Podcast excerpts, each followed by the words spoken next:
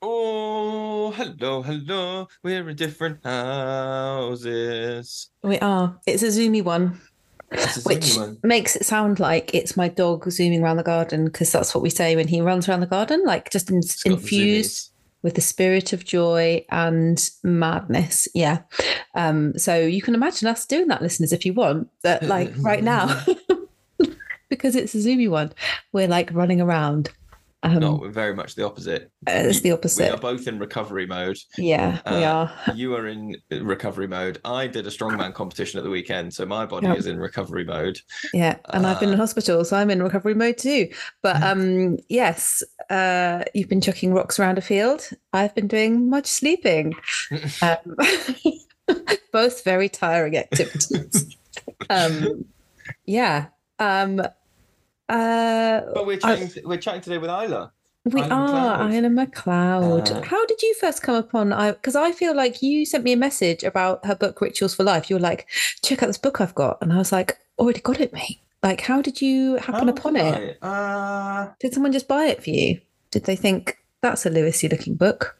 No, periodically I go through some of those different book websites and I just go quite niche in the uh, in the old categories mm. and sort of go, well, what's the top 50 things that have come out in education in the last month? What's the top 50 things that have come out in You're making yourself sound quite professional there. That's you know like a good podcaster, like a Oh, good shit. responsible. and you also look in the section for silliness and bum jokes, Yes. just to even it out a bit. Hey, I managed to get quite a few rude jokes into the uh I won't say them here, into the Patreon episode that we've just recorded. Oh yeah, Rose did that quiz for you. I think I started pretty high with some rude jokes. Uh, and people will have to. So if people want to hear like unprofessional Lewis, they Hmm. can listen to all of the past episodes, uh, but also they can, li- they, can they can listen to the Patreon episode. Um, because we've got our Patreon episodes and we've got our Patreon feed. So if you're a Patreon uh, subscriber, you get like a separate URL and it sends you there. And not only do you get all the like bonus juicy things like you and I are gonna uh well I've been doing it on my own but we're gonna start doing Friday morning just like live streaming for half an hour chatting about what we've been up to in the woods seasonal activities all that stuff we do bonus episodes where we talk about like things we do in practice but also on that feed the people on our Patreon are going to start getting uh, versions of the main episodes with no adverts in them. None of the, none of the janky little Can adverts. you imagine, break the flow. listeners? So if you in like an hour of like waffle chat uninterrupted, then you can jump on Patreon. And the lowest tier is two dollars a month, which is like one pound eighty. Mhm. So that's that's worth it to get rid of some of those adverts. Really. We're very, very and grateful. all the bonus stuff. All the stuff all, that's all the stuff, all the all stuff. the bonusy things. And our patrons, we literally just got a Patreon while talking to Isla. The emails Yeah. went bing bong uh, because got a new Patreon. So we're, you know, very excited. The uh, episode this time around uh, is made possible by our patrons Julie, Rachel, Emma, Candice, Sarah, Claire, Heidi, Louise, Michael, and Anna. So thank you so much, guys. Uh, it's been uh, it's amazing to have your support and hopefully It is it like because we've been doing this for quite a long time now, haven't we? And it's always been free, and it always will be free. And our kind of aim is to because it can be quite a lonely place to be. We often say that if you're doing forest school anywhere in the world, often by yourself, or like you're working in an environment where maybe not everybody's on the same page as you. And um, we kind of hope that through the podcast we can make people feel like people have said it's like having a like listening to some mates. It's like having a kind of virtual network of uh, of people who might be going through some similar experiences and we always want that to be free uh, but the patreon support just really really helps us in terms of like yeah buying new equipment and uh, kind of explaining to our partners that actually this isn't hours and hours and hours of work that we do with zero money it is still listeners that is still exactly what it is because we just really like doing it we but um do it. yeah exactly But we Um, appreciate the support. the- yes we really do Yeah. It- every every every little helps as tesco would say Mhm. um and uh, yeah this was a really lovely lovely lovely chat with Isla Macleod where we talk about um so she gives lots of advice and tips about how to um conduct ritual and ceremony with different groups and in different scenarios, how to connect with place if you're maybe new to that. Uh, what else do we talk about? Oh, a bit about eco anxiety and how to um, sort of Navigate deal with that, navigate that. Yeah. If it comes up with children near the end, we talk about how that. to do, bit. how to um sort of I was going to say cope with, and that's not the right words, but how to um engage with people that feel like ritual and ceremony aren't for them either Mhm. if that's you and you feel like ritual and ceremony aren't for you you're not supposed to be a ritualistic leader or a ceremonial person or or that you've got people in your groups or people coming to your sessions that um might see it as a bit woo woo um, we Mhm. kind of delved into all of that stuff and Yeah. she had some really great answers and really great thoughts and um you know you and i had these questions ready but even so we popped up with so many more um during the chat where Isla kind of prompted little thoughts for both of us um so it's a really lovely episode really chilled out and uh hopefully useful for people bringing more ritual and ceremony into Mm. their sessions and their lives Yes, and quite good for, you know, it's nearly midsummer. So I feel that's quite a good like time of the year to be having this kind of conversation. Big, you know, important event in the wheel of the year. Maybe people are thinking about Mm. marking that in some way. yeah Yes, whatever Enjoy. hemisphere you're in. Yes, enjoy listeners. I'm Wem. and i'm lewis This is the Forest School Podcast. let's go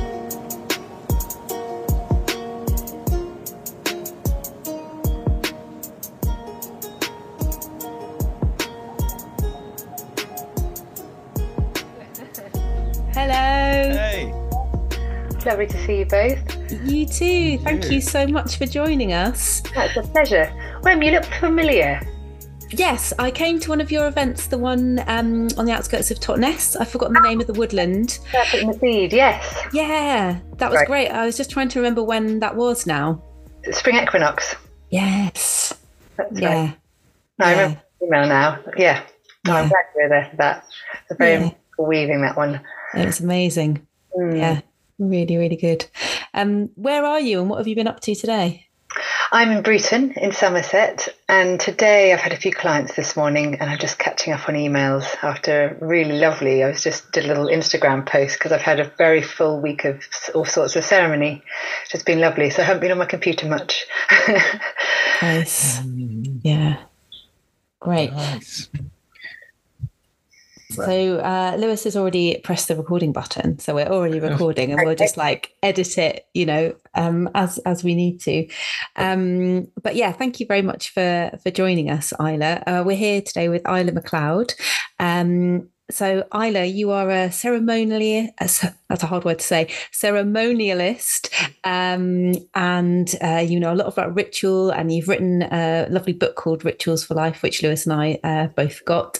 Lewis has even got it there with Got him. it here. Look, full of sticky Yeah. things. These are my sticky things that make clickety noises. She, um, and as you were just saying, I've been to one of your events that you ran at Spring Equinox. Um, but can you tell us a little bit about your your journey and sort of to where you are now and your journey with nature connection and your connectedness to the earth and how did you arrive at the place that you are now? Mm, yes, I'll try and make it succinct. That's Uh, okay. it's been a bit of a, a winding journey, and it wasn't that I had that kind of connection with the natural world growing up, but I think it was sort of always there in the background as this place of refuge and sanctuary. And it was over time, I think, going through adolescence and my teenage years when I felt very apart from the natural world, but also myself and a sense of community and, and meaning that I had to sort of go to the the underworld, as it were, and it felt like I went there through my sort of time at university and early years of my twenties, of feeling like I was really questioning the system that I lived in, and and that this was what I was being told the sort of the the layout of my life would be, sort of university, you know, getting a job, having a family, and there was just no meaning for it in for me. It felt like it was really lacking in this sense of the sacred and something of some enchantment, some wonder, and some of the mystery. And from a childhood that was really varied and beautiful, living in some quite different countries, I had had a taster of what it felt like to be in cultures where ritual and ceremony was a part of everyday life and you know honoring of the ancestors or marking the seasonal changes and I think that always was in my psyche as this possibility of how I could bring more of that into my life. So mid 20s, I sort of left London and the life I knew and moved to Devon. And there I spent some time in meditation retreats and really began inquiring more into my mind, my emotions, and the nature of reality so that I had a better understanding that there was so much more that we could be um, devoting ourselves to in this life. And I had to find my way with what that looked like that was resonant for me and that made sense on these lands. So I went and spent some time in the forest and had these years in a yurt, really making that commitment to be an apprentice to nature so that I could have teachers that were sort of directly connecting me with the source. Since we don't have those kinds of intact lineages here, I didn't really have the elders to turn to, but I did have the trees and the stones and went to visit various places around our isles and began working very deeply with the trees and the cycles. And in doing that, I found ritual became something that naturally arose from wanting to give thanks, from wanting to mark particular thresholds of my life. And it gave me that sense of connection with a sense of the spiritual world, with a sense of the invisible beings that I share this world with that began to really feed my sense of belonging and kinship and connection, which I hadn't felt. I'd felt very apart from from humans, from myself, and it was a way for me to feel like I was sort of building bridges back to the earth and to a sense of my sort of soul path. So that was where I was in my late 20s. And then having a son and wanting to make this meaningful path of work, it felt like the natural progression to be offering this um, to support others in making those bridges back to the natural world and to honor those significant thresholds that we meet in our life with ceremony, with ritual, and with different other, I call them pathways of belonging. So, other things such as pilgrimage and crafting and drumming, things which help bring online those innate ways of knowing that we are woven with all life and that we're all part of this great mystery in some way. Thanks to everybody that's rating and reviewing on Spotify and iTunes. It really helps us to find new listeners and share what we're doing with more and more people. Thank you. Um, that's a really, yeah, detailed yet succinct description of your of your journey, which um, is probably yeah quite an unusual one to most people today. Um, and I'm just wondering if you can describe a little bit more in detail what you um, what you do sort of for a living or do sort of throughout your average week or month for some, especially for those who might not be very familiar with sort of ceremony and ritual. Mm.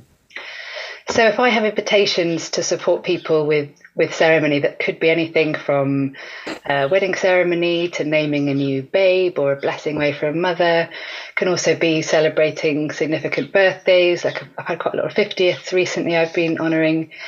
I've also been working with groups around their perimenopause, so entering into that time in their lives. So I would normally then have this time of kind of crafting ceremony. So that's more on my own. I'm there sort of bringing in the different elements of ceremony um, to create a form of what the outline could be. And then I would hold those events. I'm also offering more one to one work. So I support people in a kind of mentoring capacity, which might be to help them design rituals for themselves, how to connect more deeply with the natural cycles and rhythms also supporting people, academics, in bringing more of an animist perspective into a scientific lens, which has been really interesting. And also with people that I call it soul making, but it's working with people in a capacity where they're seeking more meaning in their life and wanting to enrich their experience of that kind of embodied, um, animate way of relating with the natural world, the more than human world. So I do offer shamanic healing sessions and journeys and taking people out on the land to hold sort of pilgrimages in a way so that they have this experience, a really embodied experience of being able to hold themselves uh, through a passage of time where they're feeling like there's a threshold in their life and that they're really ready to make some kind of intentional change. So it's a really lovely variety of being out holding ceremony for people, crafting ceremony. Obviously, there's the admin that goes behind that. Um, but any week can look very different. And I'm also trying to create more time to write and be able to deliver some of these approaches on online content and various things. So there's a bit of writing as well going on at the moment, which I really enjoy. Yeah, you mentioned earlier that um, you said that when you were sort of beginning this journey, that you didn't, we don't have our kind of um, our own lineages intact in this land. Um, is that something that you're sort of looking to change in terms of yourself, maybe passing on knowledge or passing on ways to connect? Do you see yourself in that kind of role? Hmm. Well, I would hope that at this time we're bringing more awareness of the value and the necessity of, of the village that we've become so isolated and fragmented that we just don't have that pool of wisdom that's available to us from our elders, but also what the children can bring to support and enliven the elders and, you know, raising children not just within the parents of the family, but other elders and adults that can support with that. And I feel like a lot of my work is preparing to what I would call becoming a good ancestor so that when I am across the other side of the Great River, that I will have my great grandchildren at some point, you know, calling on me to be a guide for them in their lives. And I would love it if that had happened before I die, that I'm able to be that old lady by the fire that's there weaving and telling stories and being, I think, also, you know, discerning and, and truth telling. So it's not all um, well, there is that image of that sort of really gracious, kind, gentle grandmother, but I think also they can be quite hard hitting sometimes, that crone image. Um, and I feel already as, as I sort of progress towards my menopausal years that there is this ability to be um, be careful not to swear. Hang on. So that oh, fucking go for it. in that sense of really not giving a shit what other people think. Yeah. That you're really walking your talk and not just playing nice. That there's something of you know, a woman embodying more of her power as she becomes older. And and really wanting to give permission to others to do that. So yes, I, I hope very much that I'm able to pass on some of what I've learned before I before I go. Yeah. Mm. I wondered if I can ask. I've just I was scribbling down on post-it notes as you were talking. Um, you you mentioned quite a lot about talking about like elders and ancestors and like building up that relationship um, and sort of allowing people to make that connection. I think I don't know whether this is just my own experience, but I think what I commonly see is any is like relationship with maybe more ancestors and, than elders is like a feeling of like guilt or onus or like pressure that there is some sort of like you've got to live up to your ancestors. You've got to like do this thing and like it's it's um i'm wondering if you have any things about like making that flipping that narrative so that it can become um you know questions on like i rarely see people go like oh i'm sure your ancestors would be really proud if they could see you now the conversation always seems to be around like are you doing enough for to hmm. live up to that lineage? Are you doing enough to? I'm sort of waffling here, but I'm wondering if you're catching the sort of that flow of like it not being a negative looking down upon you with tuts, it hmm. being a like they're really proud of you relationship. Do you have that kind hmm. of stuff going on? Mm. Yeah, I'm trying to think who told me once when I was working with ancestral um, healing. I have, mm, no, I can't remember somebody said to me that the greatest gift we can give our ancestors is just offering up and sharing the gifts that we are here to bring. And that might feel like a big responsibility. And in a way, it is. Like we have got a purpose here to be showing up as, you know, good guardians and protectors of the earth. And yes, it might fall sadly on our sort of Western psyche, which is often quite self depreciating and a bit hard mm. on ourselves into that way, but actually it can really motivate us to want to live fully and express ourselves in a way that is really honoring of the unique gifts that we've inherited through our lineages. But I'm also aware, and you speaking to that, that there are a lot of people that find it difficult to relate with their ancestors because they feel the guilt or the mm, the shame that they carry from what their ancestors did, which they mm. obviously don't agree with. So there is also that mm. perspective, which makes it quite difficult often for people to want to relate with them or, or, you know, to do so in a way that feels nourishing, that it's actually easier for them not to acknowledge that or that there's a lot of healing work to be done there. So it can be quite entangled. And I think where I also felt I naturally went was initially through working with the trees as ancestors, that actually there can be a lot that makes it difficult to relate with our human kin. But the trees, the stones, all these other beings that have been on this earth for so long and expressing this incredible reflection of our potential might be a way in for people in that respect to also connect more deeply with place and belonging if also their lineages don't come from these lands or they've moved that can also be quite complex so i think that's a really helpful thing to remember when we're also considering the, the web of life that it's not just about our human relations but very much about the greater beings that have been dwelling here before before we came mm. That's lovely. And I, I, really wanted to ask you actually about um, yeah, connection to specific place because a lot of people who listen to this podcast are people who are working as forest school practitioners or working in the outdoors a lot. And some people, like ourselves, we're lucky enough to have our own woodland um, where we are Uh, pretty much every day for about seven years now and we've been in that same place. And one of the most life-changing things for me about kind of making that journey to be a forest school practitioner is the connection with place because through visiting one place every day for that long that's been my kind of root to nature connection. And definitely through kind of it does feel very I don't know. There's a there's a heavy element of kind of history in there as well in terms of learning what it's like to be living outdoors and more connected to nature because you're going to the same place every day, noticing tiny changes through the seasons because and things that are the same this spring compared to last spring or things that are different, um, and so on. But um, there's probably also people listening to this who are working in many different places or trying to find a place, trying to find a bit of land, which is really difficult for people. Um, and I wondered if you could say some things about the very beginning uh, of starting a relationship with a particular place, like how you might start that. Hmm.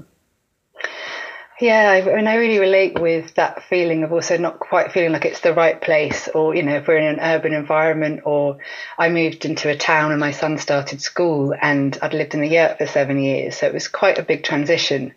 But I did take this place because there was this chestnut tree in the garden, which just spoke to me as soon as I came to visit as, as a place of anchoring. So that was the first connection that I really intentionally made when I moved was, you know, creating a space of refuge or, or like a sit spot, somewhere where you're able to connect in with the spirit of the land that you live with. And it can just be as simple as that. You just have somewhere that you sit and, you know, as you say, tending or being with a place every day will naturally reveal to you the ways that it shifts throughout the seasons and what other beings live there and you know the birds different insects and other beings that you might see crossing the path. And even if you don't have a sense of or a garden whereby you have you know trees or that you you know if you're in a flat for instance there are ways of being able to connect in within our bodies which is something that I've been working a lot more with with people that live in urban environments that we have this amazing temple of earth that is our our um, well resting place for this life. And that within our bodies we can connect with the elements. So we have the earth of our body we have the waters in our blood we have the air that is constantly being moved through us and then the fire that is the warmth of our, our bodies and if there's a disconnect with the sense of place, then we can start to really find that within ourselves, that we can actually find a, a resource and a, a, doorway into the natural world through our own bodies.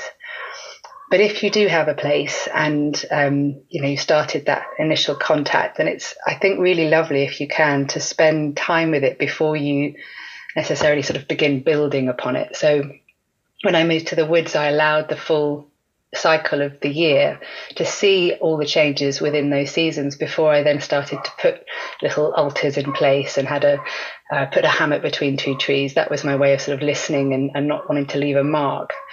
But then it might reveal itself to you of like where the places are that you sense there is a certain sort of um, constellation of energy or a place that you feel particularly peaceful in that there's somewhere that you feel drawn to creating something like an altar or you might with the seasonal shifts, have a time of ritual where maybe you make something like an earth mandala, but having that sense of reciprocity with place so that you know that as much as you're receiving from it, that you can give back in some way. And I'm thinking of when I began writing my book, I wanted to have a connection with the River Brue, which is about five minutes walk from my home. So after the school run every day, I would gather water from the river and carry it back to the tree in my garden. And as I was carrying the water, it would be a time of prayer, of really giving thanks for whatever it is in my life on that day that I wish to give thanks for. And then I would offer the water to the roots of this tree. And it was something just in that quiet tending of, and the relationship between the waters and the roots that really began to weave in a sense of my purpose of being here, which prior to that I hadn't really understood. I was like, why am I in this town? I mean, I know my son's at school, I need to be, but I often feel we're called to a place, and I couldn't really understand why I was here. But something in that just quieted that kind of questioning and concern to just really understanding that I, or really feeling like I had landed here. And that was over, you know, a course of a few years. It does take time, as we know, you know, in our human relationships to build up trust and a sense of knowing the other's needs. And I think having that want to really listen so that we are in whatever way that comes, you know, even if it's a flicker of an idea or you're there and you hear a voice, you know, however it feels that you receive insight about what it is that this place might benefit from. Mm. There, I think that's a great place to start. You will never need to go back to mundane marshmallows ever again. My book, Forest School Cooking, covers everything from how to build ovens to cooking in new and exciting ways, and a whole load of easy and amazing recipes that your groups will love. Order your copy today on Amazon. Yeah. And I think that probably comes up in forest school sessions as well for people that a lot of the groups and the children will actually come up with those ideas mm. that then become quite ritualistic probably without anybody ne- necessarily naming it as mm. such yeah. i'm trying to think about things that maybe our learners have done but there's definitely things that yeah about reciprocity so some of our children we've got bluebells on our site and some of the children really enjoy um sort of picking the seeds and scattering the seeds when they're dry and yeah. things like that that are just they just sort of happen, don't they? No, we don't design that. We don't go, oh, today we're going to do this. They just they just happen. Um, yeah, I think that's. I think quite often uh, because for small children in particular, it's often easier to connect with the like fauna in a in a space, even if they're not seeing it. Like it doesn't have to be there with them. The amount of like homes that have been made and given to the woods for animals that these kids have never seen. You know, these are like for animals that sometimes don't even exist in the woods. You know, they're like, oh, this is for the wolves. This is where the wolves are going to eat, and the thing. So like, but then sometimes it's this is uh, I've made a little shelter for hedgehogs, or I've dug this out so that the squirrels have got somewhere to drink from, or those sort of things. They're like, they're not parasite. Uh, what's the word? Um, uh, you know, when it's like a one way relationship, like you might have with a celebrity. It's a parasocial. Anyway, that word where it's not face to face, give and take. These things, it's like done out of a. They just seem to know that they're sharing the space with the wildlife and will give back in that way. And sometimes it's they're giving back to the flora, but I would say it's fauna more often than not. And I think they also quite like the story of being able to go, and they'll come here and then they'll do this and then I've made a pathway for them to go over here and like having a narrative to hang on it mm. is hmm. quite useful for them. That's beautiful. And I wonder, do they have, or is there any sense of the, um, the, the sort of more than, not the more than human, the invisible? Like, do they make little homes for fairies or any other beings that dwell in the woods?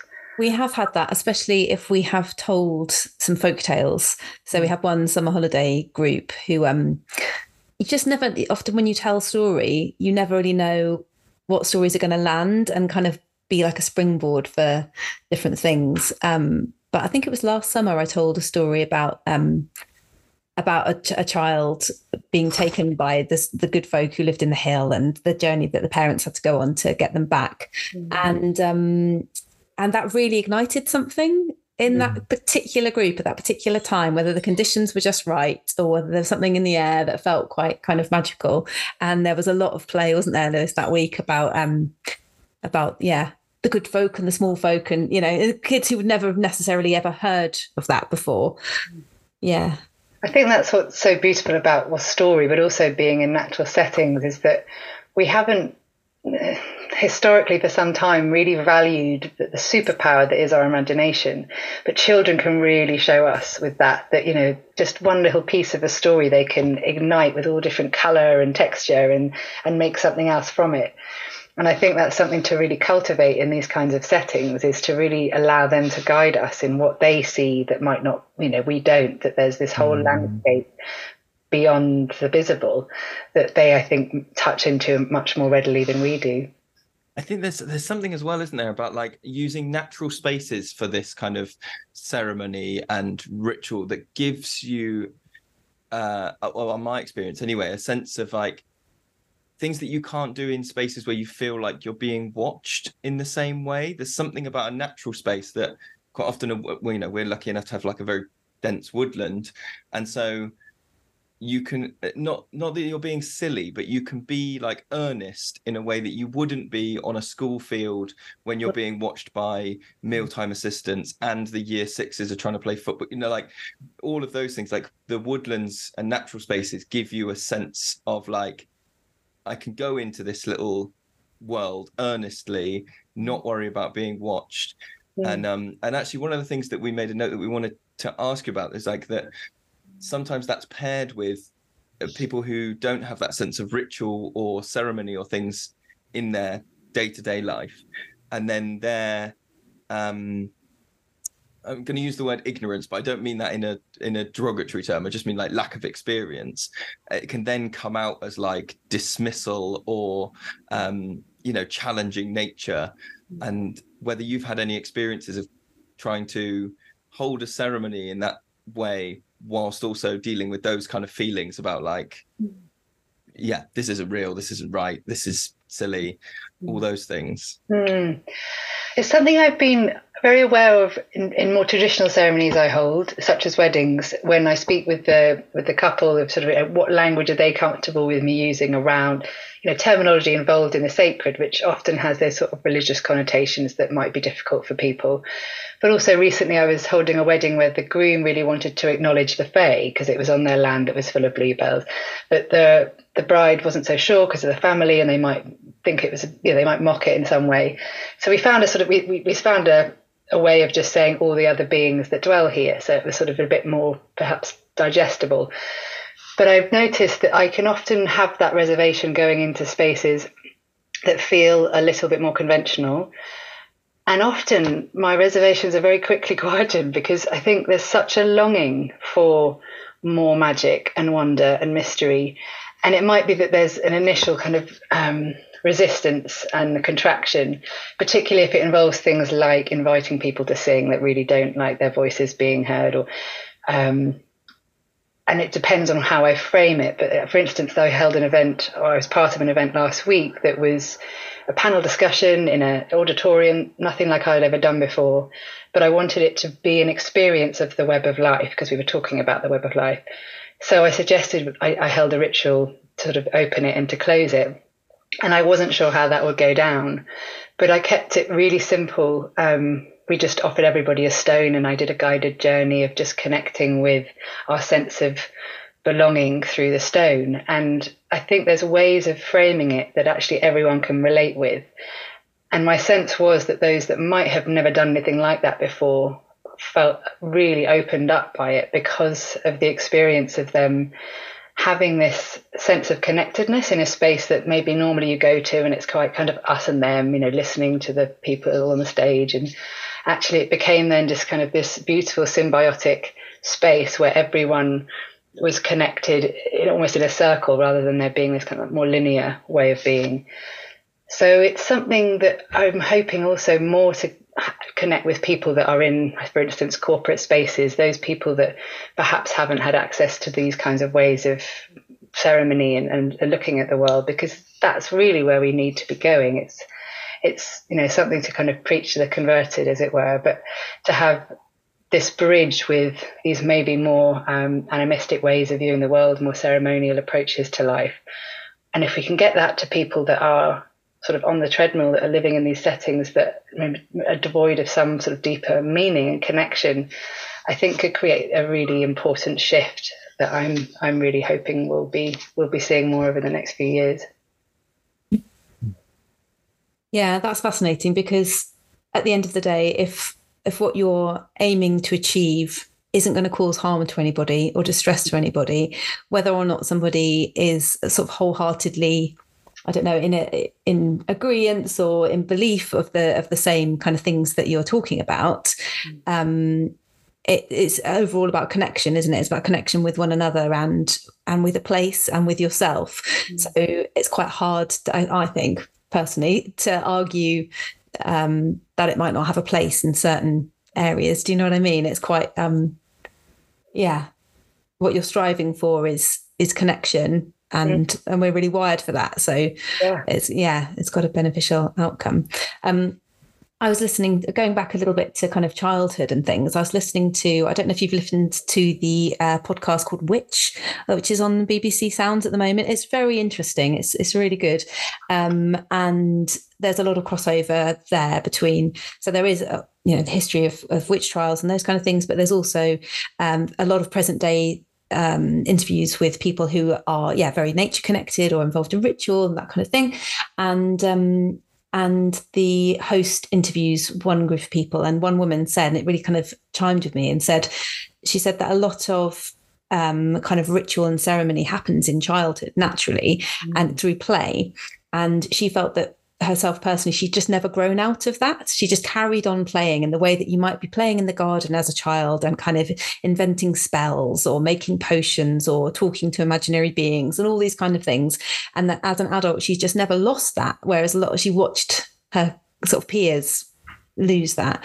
Um, and you said earlier that sort of nature connection wasn't something that necessarily you experienced as a child but do you think there is something in that about like not losing that kind of playfulness and there being a link with childhood there?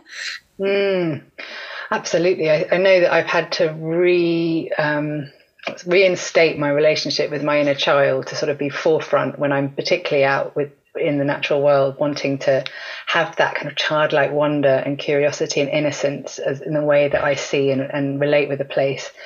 But I think for most of us, sadly, that isn't the case. And I know that I was, I began boarding school when I was eight and I was living in Nigeria at the time. And I'd already collected sort of different figurines from various markets and had a little portion of shelf that had these beings on. And I had like a little rug on my bed and it was really through seeking some kind of connection and, and wanting to try and make sense of the chaos of my emotions really that I began experimenting with what I can see now as a ritual. You know, I'd sort of bow down on my little rug in front of these beings and I'd bring my like sweets from my tuck shop and like put them at their feet and I had a little bell that I rang and I would just use it as a time to usually sort of ask for some help or cry. You know, it was a time of real tenderness that I just needed somewhere to go that felt like someone was hearing me and that I felt held. And I know that it was, you know, being in a dormitory with other girls, it didn't take long before I stopped doing that because I realized nobody else was. But I did have a Buddha from my ninth birthday, and it was so organic to know how to be with that wooden Buddha who every time I came and sat with it, just it was natural to light some kind of incense or leave a flower and just the, a way of saying hello and then being in silence together and thanking them. So simple, but that thread was the one thing that kept with me throughout all the times when I then felt very apart from the rest of a sort of way of ritual practice. And I think that we need to re- really encourage that in our, our children. Obviously, conventional school, I wouldn't say does in any way really have that kind of space for a lot of creative play for the children to see that it's, it's you know normal it's it's actually really beautiful to allow them to follow their imagination and create those kind of experiences of play and spontaneous ritual and really celebrate it actually because that's where we then create our unique relationship with a sense of, of, of the spiritual however that might be and I think obviously in the past we had too much religious dogma to allow that to happen, but we don't really now. in the mainstream. I think there's a lot more space for people to be bringing that and for there to be really interesting conversations about, like, you know, who are these beings that you're speaking to or making little homes for and, and making it something of everyday conversation, you know, and it can be between parents and children if it's not happening with their teachers. So that also amongst their friends, that it's something that they want to engage with. Um, and to spend time, as you know, I imagine you do with them in the forest, sort of really having those sort of held spaces whereby they're invited to seek out places where they feel like they can go and either talk to a tree or make a little den for another animal or somewhere that they feel that they they're inspired to make that kind of connection with a place or a being. Mm. Applications for Forest School leader training at Children of the Forest are now open. Come and learn with me and Wem at our private woodland down in Devon. Find out more by heading to myforestschooltraining.co.uk. See you there. Mm, that's yeah. There's so much in there, isn't there, about that like that sense of uh, creativity that you have doing all these things, or that all children that I've ever worked with have, and I think that's something that I've always found uh, once I take on that role as like a leader in the space, that I then find one of the biggest challenges for me is trying to. Um, you talked earlier about crafting ceremonies and obviously like thinking up like what will work and it sounds like you're sort of doing oh this group will enjoy this or they'll get a lot out of that if i'm understanding that bit right um, and i'm always torn between this idea that like particularly for our community that we run for our um, learners uh, inside the forest school principles autonomy is super high up there not just as something we value but that there's something that our learners and our families really need you know that might be one of the reasons they've chosen to come to us over somewhere else mm. and i find holding that sense of autonomy and giving people you know the the reins to a ceremony but also being in that position where i want to go well, I've crafted this thing and I think it will work if we do steps one, two, three, you know, trying to uh, give that sense of autonomy, but also hold a ceremony ritual. Mm. I find that a really tricky balance. I wonder if that's something, have you come across that balancing act before? Mm. Well, that was partly in Rituals for Life, the book, I, I had this idea of the four seeds which is something you can sort of have as the guiding uh, format for any ceremony. And if you plant these four seeds, then not only will they sort of thrive in that ritual, but also in your life. Um, the first is the intention. So you have the intention of what the ritual is and what you hope to sort of receive from it and what you hope to give from it. And then you have, once you've set that space in the container, then you've got this eh, spontaneous um, field for however creativity might arise. So in that space, it's the opportunity for anyone present really to sort of expl- express what wants to come through naturally. So it might be something like um, making a, an earth mandala, or it might be painting a mask. It might feel like you want to go and build a den that's for one of the beings of the woods. In that time, there is that opportunity and invitation for, for there to be that creative space. But then you would sort of bring to a close the ceremony by firstly expressing thanks, which is the third seed of gratitude. And then to, to finish, it's really about how we then experience our ritual being something that can actually feed the greater web of life. So offering our blessing as the fourth seed to those others that we might be able to ripple out some of the good wishes from the ceremony to towards.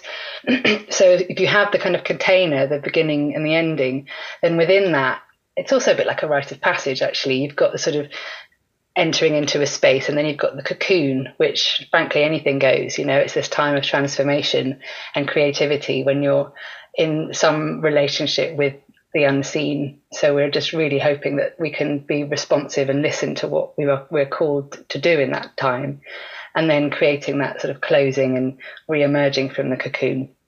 So that's one way that I would encourage like how, how we can hold it when it does feel a bit um, like there's all these other ideas too. It's sort of let's think about what the intention is as like the arrow and really stick with that as a focus.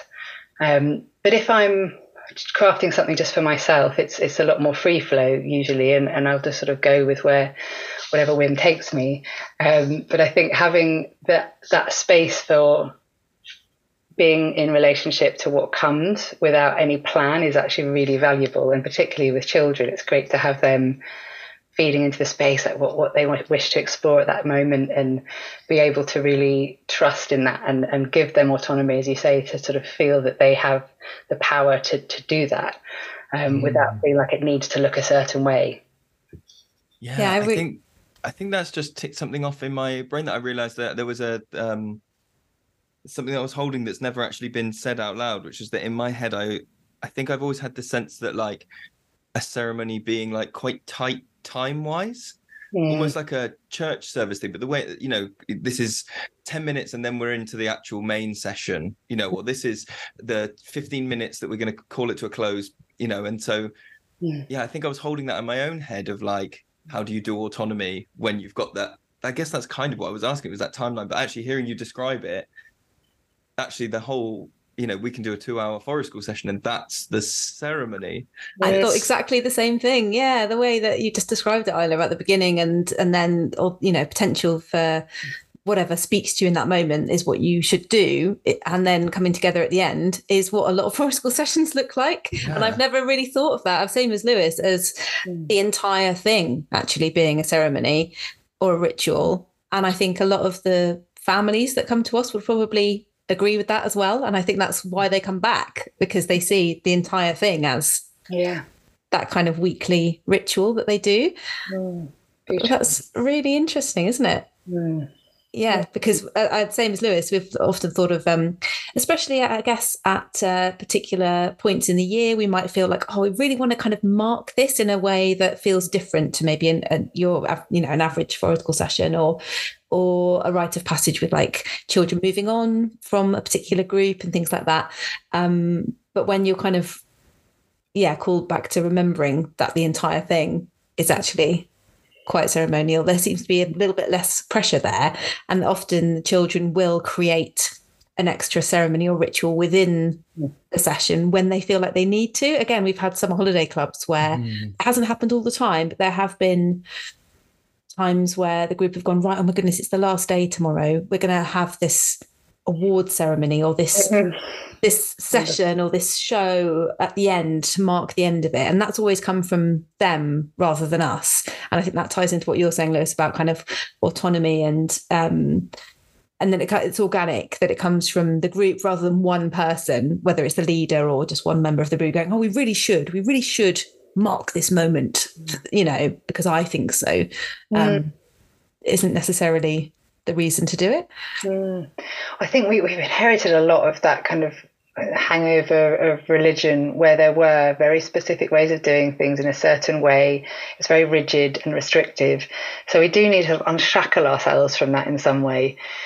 And I, I mean, it was a, a, wonderful fellow called Mac Macartney who founded Embercombe that describes life. I'm sure other people do, but that life is the ceremony. And actually, if we kind of view the whole of our existence as this opportunity to be in ceremony, then it can really shift the way that we relate with the everyday. And and yet I do also acknowledge that there is sometimes a time frame, and I'm not somebody traditionally who's very good at checking a watch and knowing that I have to be finished at a certain time because in these liminal spaces anything goes, and it's not, you know, time is not kind of functioning in the same way. So there is a time when you need to be aware of like that, that, that we have a set piece that we need to be able to complete within that time.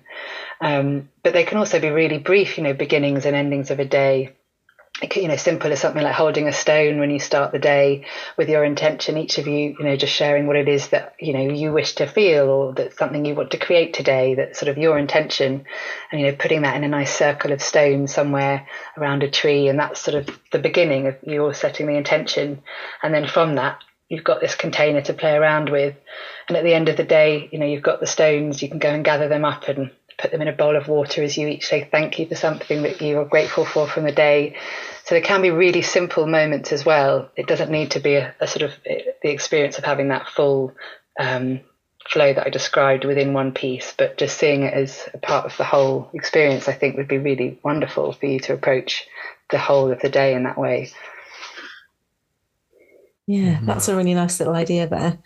Um, I was wondering about um, whether you had any advice for people who felt like they have either been kind of placed in a role where they could be leading some kind of ritual ceremony, like a forest school leader who might be kind of new to that role, or their group are giving them some kind of feelings that they quite like to, the space to be held for them in that way, or somebody who would like to maybe step into that role but hadn't done it before. I'm thinking about, you know, uh, some friends and I have set up what's turned into a woman's circle, but without anyone really intending it for it to be that. We just started swimming outside and then actually some of us have gone actually we want this to have sort of a feeling of more meaning but we're all i guess feeling a little bit um actually some of us have really gone for it which is great but i'm thinking about people who maybe are feel called to hold space in that way but are feeling a little bit underconfident and maybe that it's a bit silly or that mm.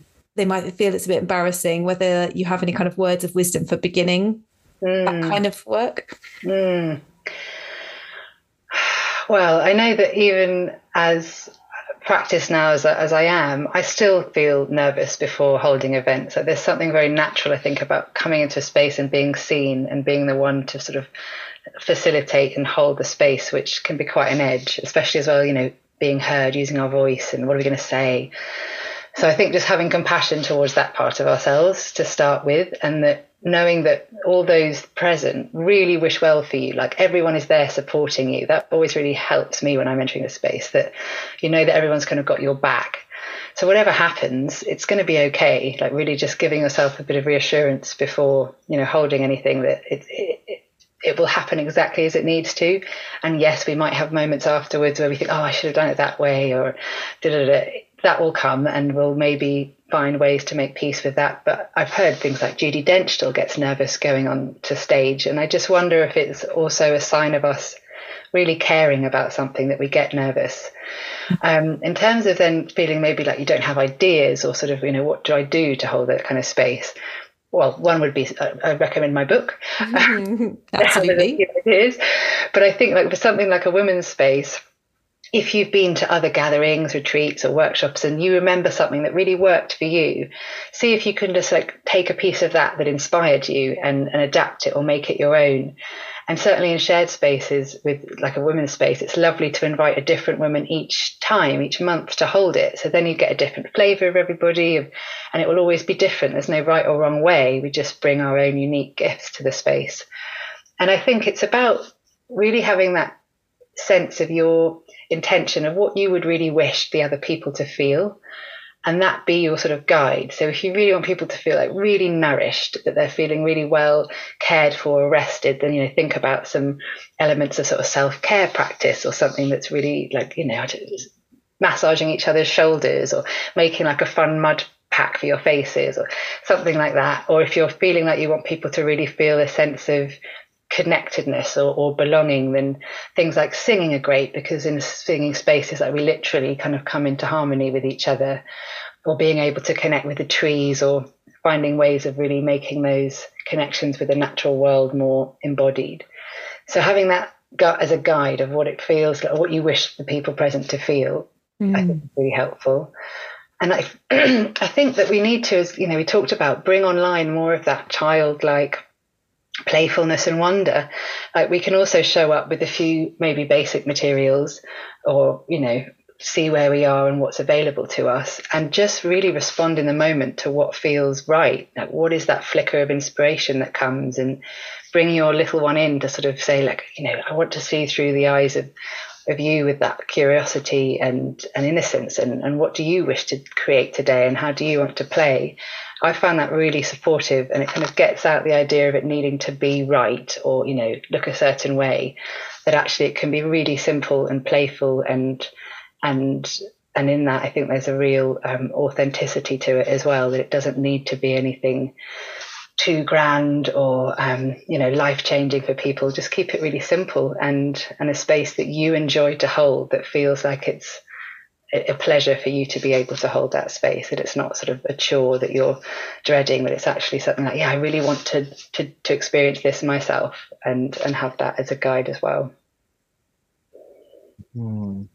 that's really interesting that, that idea of bringing children into those um, spaces and into those conversations. Mm. Um, and actually, I just I'd was just looking for because it um one of the sticky notes I made on your um book was this little par- there was a couple of paragraphs um about the children's fires and I've Mm. come across the idea of children's fires before and um for people that haven't heard of children's fires it's the, that thing of like a community coming together with the soul if you correct me if I've under, not understood this um that idea of like specifically thinking about how are the decisions that we're currently making going to affect children, grandchildren, future generations of this community. Um, and I think that is something that is that lots of people are missing out on. Just that time, you know, women I quite often talk about like when we do CPD stuff, and it's not necessarily about going and learning a new skill. It's just that you gave yourself an hour or two to only think about this, Mm. you know, and um that idea of setting up children's fires as a time to just go, okay, if we could park everything else for a minute and just think about this in the long, in the really long term, what does that look like? Um, and then trying to, so because most of our work, almost all of our work, um, is either ju- exclusively um, young people at our sessions or young people and their families.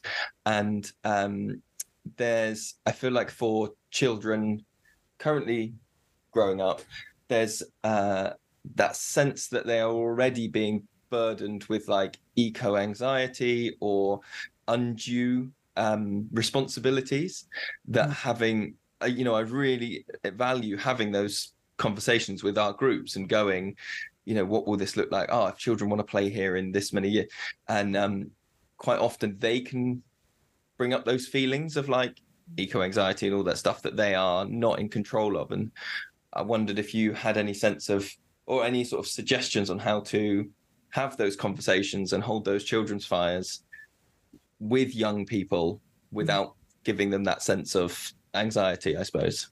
Mm.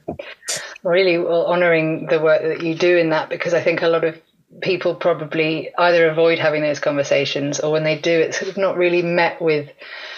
Um, I think a lot of adults haven't actually come to terms with it and made the space for their own feelings. So then to be able to hold the younger ones is, is not something we're able to do. I'm actually thinking of a book written by a friend of mine called How the World is Making Your Children Mad and What to Do About It by Louis Weinstock. It's a beautiful book, a sad book, but really like how we can be holding space for our young people with all the complexity of these times. And I think having something like a regular space, like holding a fire circle, which you could name the children's fire, and it's this space of being aware of those generations yet to come, and, and not just the human, but all those yet to come. And having it as a time when it is a sharing space where people talk about how they're feeling. You know, you could bring questions in specifically about how they're feeling or how they're relating with such and such, that there is a sort of question for them to sort of riff around and having in that space a real willingness to to hear and not try and fix. And I think that's the thing mm. that we often try to do as adults. Of course, we don't want to see our, our young ones struggling, but actually recognizing that their feelings are really valid and knowing that, that, that they are being witnessed in that, I think is really powerful. That's what Louis speaks to, I think, more than anything, that that can bring about the healing we need. To really value that they are aware as much as we are of, of, what's happening because they're so in tune. And, you know, when we recognize we're completely connected with all other beings, we're going to be aware of the, the, the, the, grief that's a part of the earth at this time, and let alone all the humans, that there's a lot that we're carrying. Um, and simple rituals that I think can help as well once we've sort of a really simple one. Again, it comes down to stones and water. But when I've held grief rituals, we have the stone as a, a, way of expressing our grief, like really feeling the burden of that stone, like the weight of it as something that we're carrying. And we speak to what it is that's on our heart that we feel present with, and have a big bowl of water in the center. And you can place that stone in the water as a way of like giving up that burden and also allowing that grief to be cleansed in some way by the waters. You could also do it with fire in terms of sort of writing something down and offering it up to the fire to be transformed. But using the natural setting as a way of also really helping open the container for those bigger emotions. So, you know, it might be that you've got a space where also, you know, grief and rage are quite closely linked. And we don't often manage those stronger feelings of rage very well, particularly well, children and adults. So having a, a space where, like, physically they can actually move through some of those feelings in a safe way um, I'm thinking. So I held a, a, ceremony last year called Grief, Rage, and Praise, and we actually had for the the rage part these five stations around the room, which you could kind of recreate in, an outdoor setting. We had like a, we had an old big tractor tire and sticks, and we were just like hitting the tire as hard as we had. We had boxing gloves that we were boxing, tearing newspaper. Really satisfying sort of st- sounds. Black charcoal on paper where they could just sort of smear those kind of markings um, I think there was one more, but having a way to sort of move through it in an embodied way, because I think also we're not really taught how to be with our emotions, so we sort of bottle them up. And actually, if there's a way to physically sort of uh, move through them and be with them and be witnessed in that, it can really help them move through.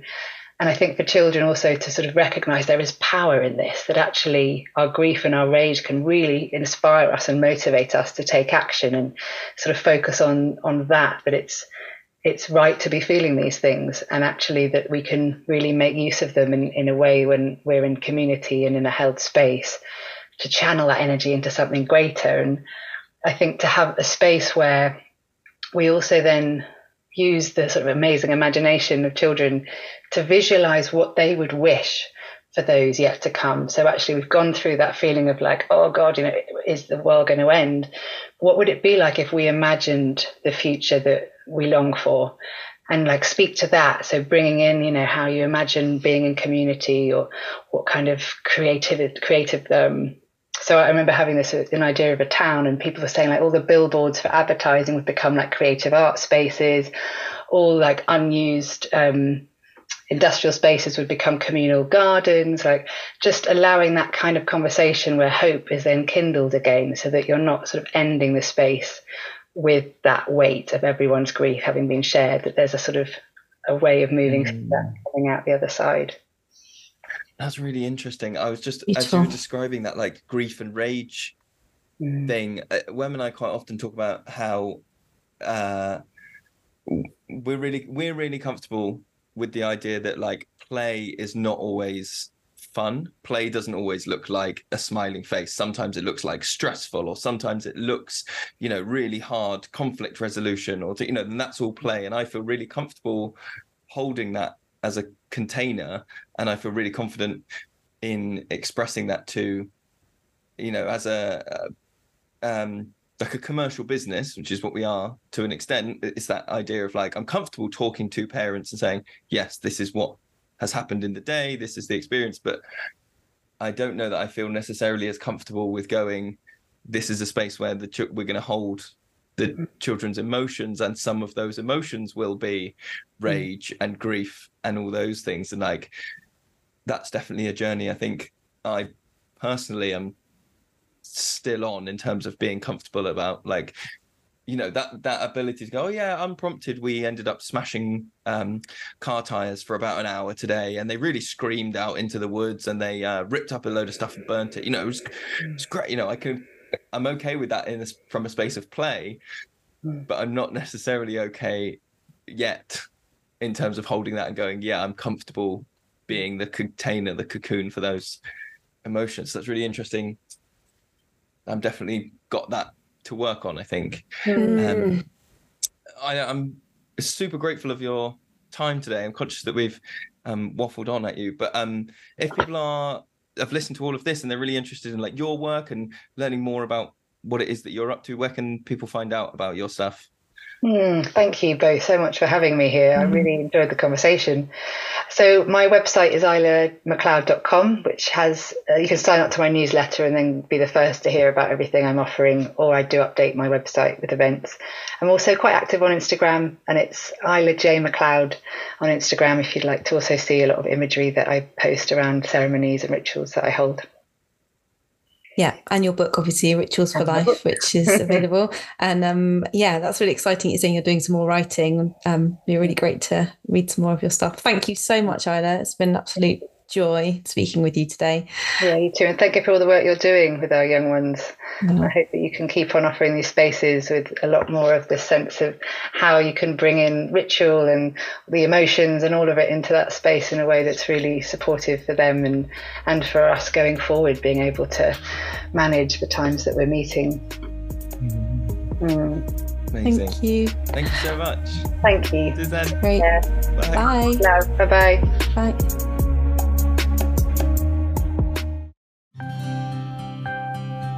You can get ad free episodes of the Forest School podcast, as well as bonus episodes and exclusive access to upcoming guests to ask them questions before anybody else finds out about it simply by visiting patreon.com forward slash children of the forest.